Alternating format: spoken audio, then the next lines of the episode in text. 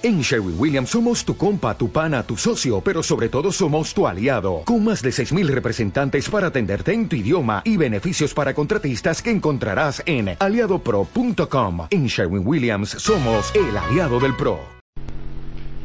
El Señor esté con vosotros. Lectura del Santo Evangelio según San Juan.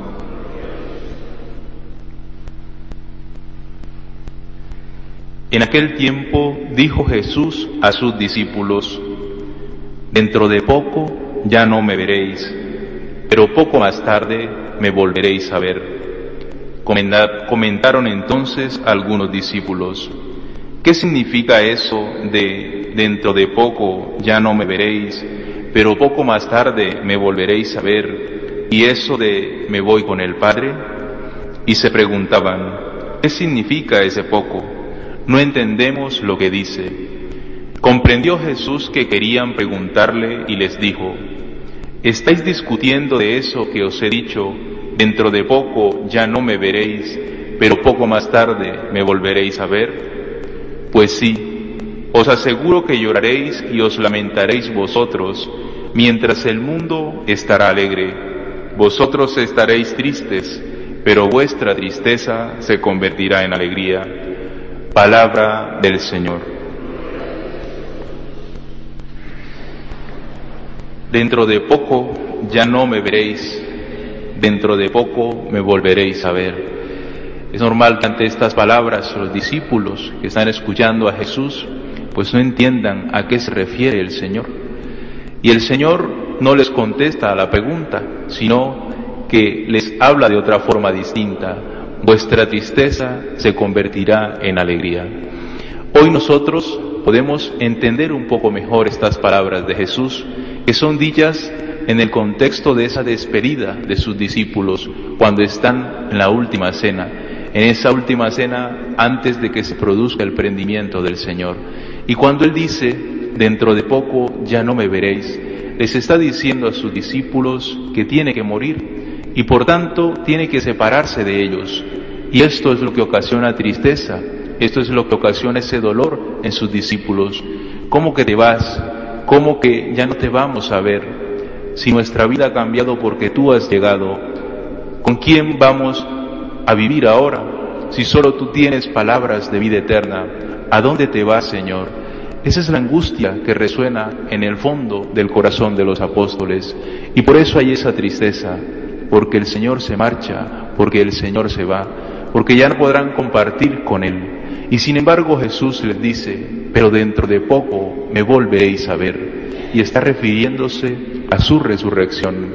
Después del trago amargo de la muerte, del dolor, de la oscuridad, viene ese gozo y esa alegría para los discípulos, para los apóstoles, porque el Señor resucita porque venciendo la muerte se aparece en medio de ellos y les muestra esas heridas gloriosas de la victoria sobre la muerte, sobre el pecado, y ese gozo y alegría de la que nos habla Jesús en estas palabras.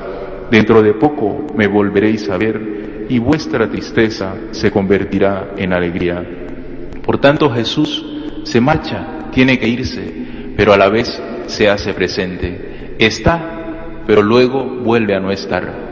Y así es la dinámica de Jesús también en nuestra vida y a lo largo de la vida de la iglesia. Hay momentos en los que sentimos esa presencia gozosa del Señor, esa presencia plena, real y verdadera. Y cuando viene la oscuridad, cuando viene la enfermedad, el dolor, la tristeza, pareciera como que el Señor no está. Y sin embargo, en esa ausencia sigue estando presente. Jesús está presente en medio de nosotros gracias al don del Espíritu Santo que hace posible que Jesús, que está glorioso a la derecha del Padre, siga haciéndose presente en medio de nosotros. ¿Y dónde podemos experimentar esa presencia de Jesús, ese sentirle, ese verle? Cuando nos reunimos en su nombre, allí está Él. Donde dos o tres se unen en mi nombre, allí estoy yo en medio de ellos. Hay una presencia real y verdadera del Señor.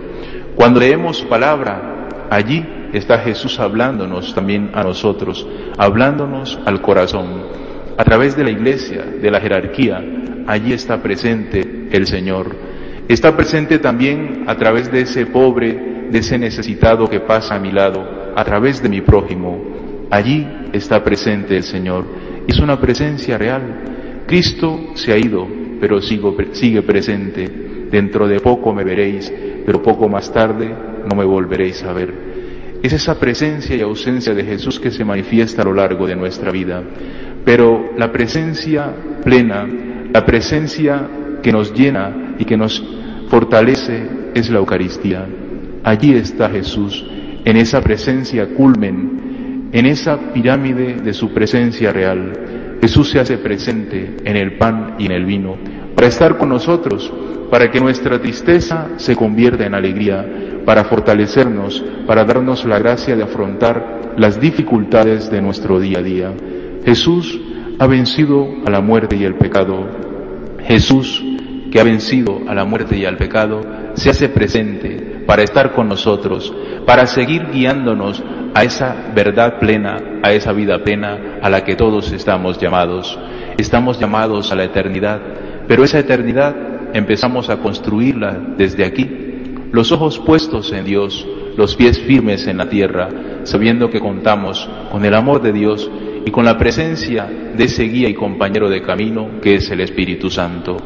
Dentro de poco no me veréis, pero poco más tarde me volveréis a ver. Estas palabras también son para nosotros. Ahora le experimentamos, sabemos que está presente en medio de nosotros. Cuando comulgamos sentimos esa presencia de Jesús en nuestro interior, pero poco más tarde le veremos plenamente. Y ese poco más tarde es ese día glorioso en el que podamos contemplar para siempre el rostro de ese Dios que nos ama, de ese Dios que nos ha creado por amor y que por amor a nosotros ha dado la vida de su Hijo y que nos espera para vivir para siempre y eternamente junto a Él. Vamos a hacer un momento de silencio para pedirle al Señor que se quede presente en medio de nosotros y que su presencia nos siga guiando, nos siga sosteniendo en medio de la oscuridad. Hacemos un momento de silencio.